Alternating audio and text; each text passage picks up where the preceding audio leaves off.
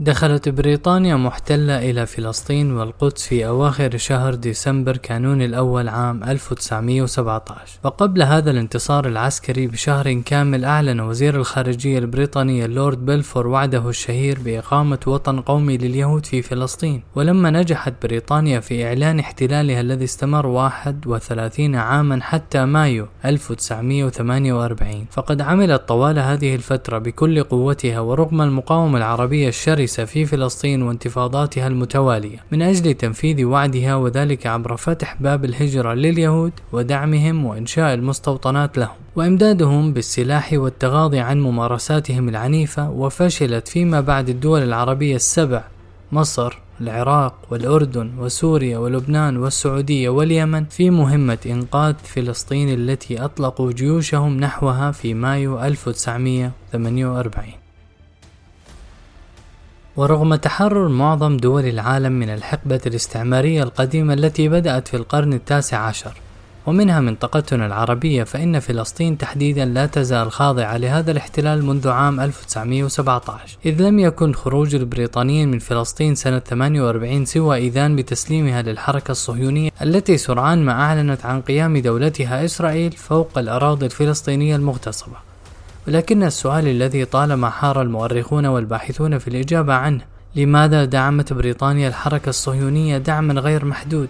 وكانت ولا تزال بجوار الولايات المتحدة أكبر داعمي إسرائيل حتى يومنا هذا. وما السر الذي جعل الرؤساء الأمريكيين المتعاقبين وآخرهم جو بايدن ومن قبلهم الإمبراطورية البريطانية يعلنون دون مواربة أنه إذا لم تكن توجد إسرائيل لاخترعوها وأوجدوها؟ تعد إجابة هذا السؤال مركبة وهي في جانب منها تتعلق بالتراث الديني البروتستانتي تحديدا وتاريخ العلاقات الإسلامية بالغرب في زمن الحروب الصليبية. حيث تجمعت المصالح الدينية والسياسية والثقافية والاستراتيجية معا لإنشاء إسرائيل ودعمها من قبل البريطانيين ثم الأمريكيين فيما بعد.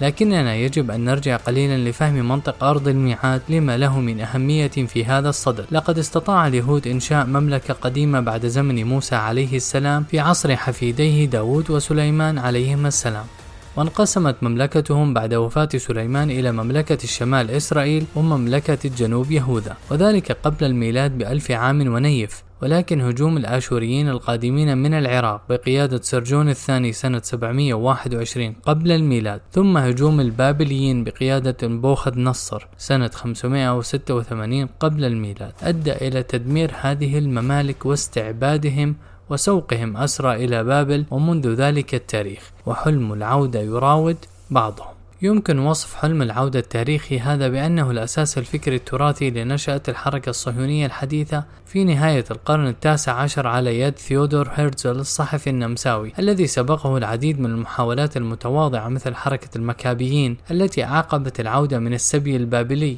وكان أول أهدافها العودة إلى أرض صهيون وبناء هيكل سليمان. وكذلك حركة باركوخبا وحركة موزس الكريتي وكلها حركات نشأت في القرون الخمسة الأولى من الميلاد.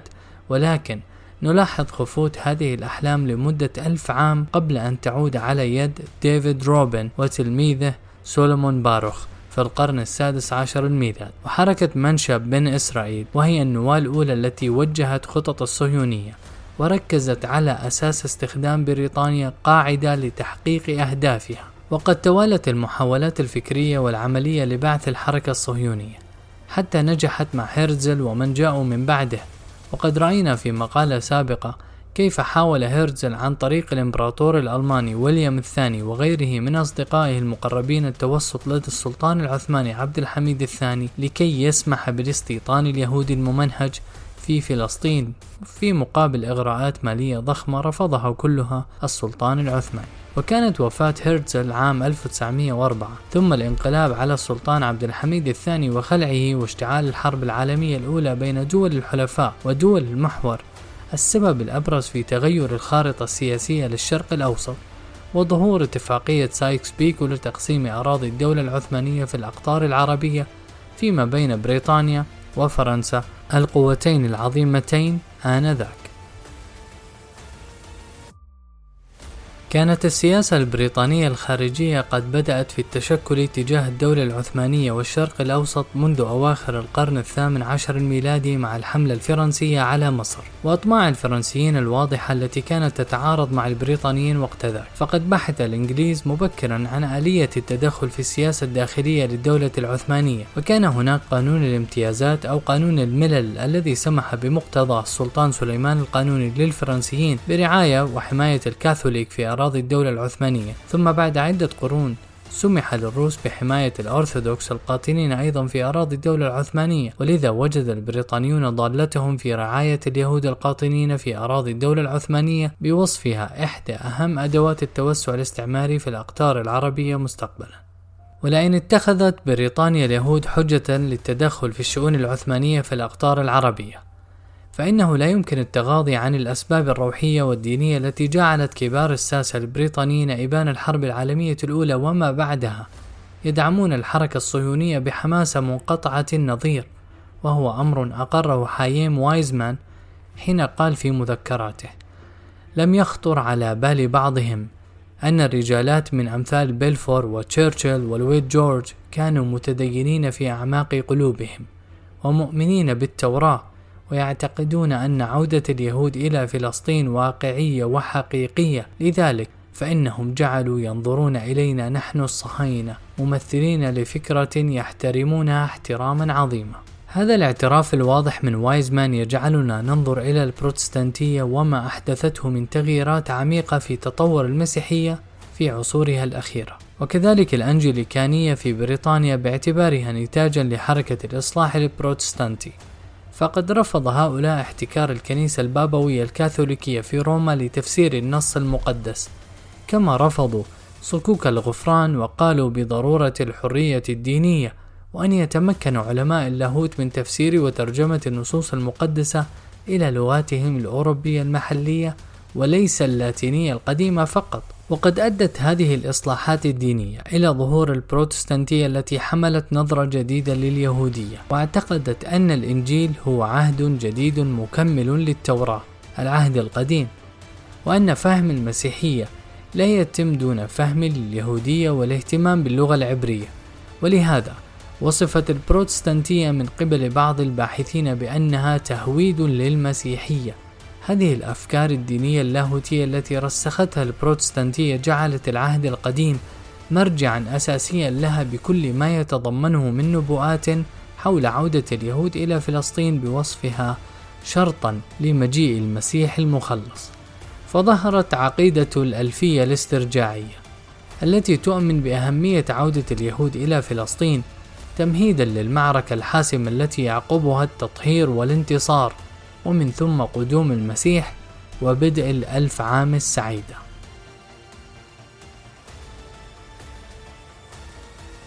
ومن هذه المنطلقات نفهم أهمية الأبعاد اللاهوتية في تكوين وجهات نظر كبار الساسة الإنجليز مثل تشرشل والويد جورج وبلفور وغيرهم في دعمهم للحركة الصهيونية في النصف الأول من القرن العشرين. ولكن الأسباب الدينية لم تكن وحدها المحرك للسياسة الإمبريالية البريطانية. إذ إن هناك أسبابا استراتيجية قوية دفعت بريطانيا إلى إيجاد دولة لليهود تكون في فلسطين خاصة. لقد أدرك البريطانيون كغيرهم من القوى الغربية الأخرى. التي شارك أسلافها في الحملات الصليبية على مشرق العالم الإسلامي فيما بين القرنين الحادي عشر والثالث عشر الميلادي. أن اتحاد مصر وبلاد الشام حين يقع يكون بمنزلة الكماشة التي تهيمن على الشرق الأوسط وتقف حائلا أمام الموجات الاستعمارية الغربية العسكرية والثقافية. فضلا عن كونها قلب العالم الإسلامي وعقله الثقافي والفكري وخزانه البشري وقد علمتهم عبرة التاريخ أن هذا الاتحاد يهدد المصالح الغربية في المنطقة. وللحيلولة دون قيام هذه الوحدة فإنه يجب زرع كيان يكون القلعة المتقدمة لخدمة المصالح الاستراتيجية الغربية والبريطانية تحديدا. ولم يكن درس الحملات الصليبية في القرن الحادي عشر وحتى الثالث عشر هو الدرس التاريخي الوحيد في هذا السياق. لكن خروج محمد علي باشا والي مصر على الدولة العثمانية عام 1830 ولمدة عشر سنوات تالية. وسرعته الفائقة في توحيد مصر وبلاد الشام وحتى جنوب ووسط الأناضول شكل تهديدا كبيرا للمصالح الاستراتيجية البريطانية لمستعمراتها في الهند ولأهدافها في التوغل في الشرق الأوسط. ولهذا السبب وقفت بريطانيا وروسيا والنمسا مع السلطان العثماني ضد محمد علي باشا وهزموه وأجبروه على إبرام معاهدة لندن 1840 والعودة إلى مصر والانسحاب من بلاد الشام كاملة. وفي العام نفسه مارس أرسل البارون اليهودي ورجل المال اللورد روتشيلد خطابا لافتا إلى وزير الخارجية البريطاني بالمرستون جاء فيه. إن هزيمة محمد علي وحصر نفوذه في مصر ليسا كافيين لأن هناك قوة جذب بين العرب. وهم يدركون أن عودة مجدهم القديم مرهون بإمكانيات اتصالهم واتحادهم. إننا لو نظرنا إلى خريطة هذه البقعة من الأرض فسوف نجد أن فلسطين هي الجسر الذي يوصل بين مصر وبين العرب في آسيا وكانت فلسطين دائما بوابة على الشرق والحل الوحيد هو زرع قوة مختلفة على هذا الجسر في هذه البوابة. لتكون هذه القوة بمنزلة حاجز يمنع الخطر العربي ويحول دونه. والهجرة اليهودية إلى فلسطين تستطيع أن تقوم بهذا الدور وليست تلك فقط خدمة لليهود يعودون بها إلى أرض الميعاد مصداقا للعهد القديم لكنها أيضا خدمة للإمبراطورية البريطانية ومخططاتها فليس مما يخدم الإمبراطورية أن تتكرر تجربة محمد علي سواء بقيام دولة قوية في مصر أو بقيام الاتصال بين مصر والعرب الآخرين. وقد اقتنع بالمرستون بحجج اللورد روتشيلد فأرسل إلى السفير البريطاني في إسطنبول رسالة يشرح فيها الفوائد التي سوف يحصل عليها السلطان العثماني من تشجيع هجرة اليهود إلى فلسطين وكان مما جاء فيها إن عودة الشعب اليهودي إلى فلسطين بدعوة من السلطان وتحت حمايته تشكل سدا في وجه مخططات شريرة يعدها محمد علي أو من يخلفه وتحول دون تحقيق خطته الشريرة في المستقبل. ويمكننا أن نرى هذه الاستراتيجية البريطانية بإنشاء الدولة العازلة buffer state والحرص على عدم وحدة الأمة العربية في آسيا وأفريقيا تحت راية دولة واحدة من خلال المؤتمرات الاستعمارية التي أقامتها بريطانيا مع الدول الاستعمارية الأخرى وقتها مثل فرنسا وهولندا وإسبانيا وإيطاليا وبلجيكا والبرتغال وغيرها لتحقيق هذه الغاية التي تمخضت عن وثيقة هنري كامبل بنرمان. رئيس الوزراء البريطاني عام 1907 وهي وثيقة شكك بعض المؤرخين في مصداقيتها مثل أنيس صايغ ومحسن محمد صالح وغيرهما لعدم وقوفهم بأنفسهم عليها في الأرشيف البريطاني. مع اعترافهم أن هذا الأرشيف لا يحوي الوثائق شديدة السرية التي يترتب على نشرها تهديد لمصالح الدولة العليا. ومع ذلك يعترف محسن صالح وهو مؤرخ فلسطيني أفنى عمره في دراسة القضية الفلسطينية وعلاقتها بالاحتلال البريطاني والحركة الصهيونية. أن هناك وثائق وكتابات أخرى تشير إلى مضامين وسياقات قريبة أو داعمة لمعطيات وثيقة كامبل بنرمان فعندما التقى مؤسس الحركة الصهيونية ثيودور هيرتزل برئيس الوزراء البريطاني جوزيف تشامبرلين سنة 1902 قال له هيرتزل إن قاعدتنا يجب أن تكون في فلسطين التي يمكن أن تكون دولة حاجزة بحيث تؤمن المصالح البريطانية. وفي أثناء الحرب العالمية الأولى أرسل اليهودي الصهيوني والوزير في الحكومة البريطانية هربرت سامويل المندوب السامي الأول لبريطانيا في فلسطين فيما بعد. مذكرة سرية إلى الحكومة البريطانية مطالبا إياها باحتلال فلسطين وفتح باب الهجرة والاستيطان اليهودي حتى يصبحوا أغلبية السكان. وشرح عوائد ذلك على بريطانيا وبعد عامين ظهر وعد بلفور عام 1917 حتى قبل أن يسيطر الجنرال اللنبي على القدس وفلسطين كاملة. وكان العامل الاستراتيجي سببا رئيسيا في ذهن من اتخذوا هذا الوعد على أنه نقطة اتصال. ومنطقة حاجزة وقاعدة متقدمة ونجد مثل هذه الإشارات الاستراتيجية في تصريحات لويد جورج رئيس الوزراء. والأمر اللافت أن كل من فرنسا وألمانيا ثم أخيرا الولايات المتحدة قد اقتنعوا اقتناعا كبيرا بأهمية وجود دولة يهودية في فلسطين لشرذمة العالم العربي ومنع اتحاده مطلقا. لخطورة هذا الاتحاد على استمرار هيمنتهم المطلقة في المنطقة. ولهذا السبب نرى تأييدا أمريكيا مبكرا لإنشاء وطن قومي لليهود في فلسطين بالتنسيق التام مع بريطانيا. وبعد انتهاء الحرب العالمية الثانية وبداية انسحاب الإنجليز من المنطقة ومجيء الأمريكيين قرر الكونغرس الأمريكي في جلسته بتاريخ 17 ديسمبر 1945 تبني سياسة الرئيس هاري ترومان بتأييد إنشاء وطن قومي لليهود في فلسطين لأن اضطهاد اليهود المجرد من الرحمة في أوروبا أوضح الحاجة إلى وطن لهم وحيث أن الرئيس أيد هذه الحاجة بالسماح لمائة ألف يهودي بالدخول إلى فلسطين. وإن تدفق اليهود إلى فلسطين قد أدى إلى تحسين أحوالها فإن المجلس يقرر بالإجماع أن الاهتمام الذي أبدأه الرئيس في حل هذه المشكلة كان في محله.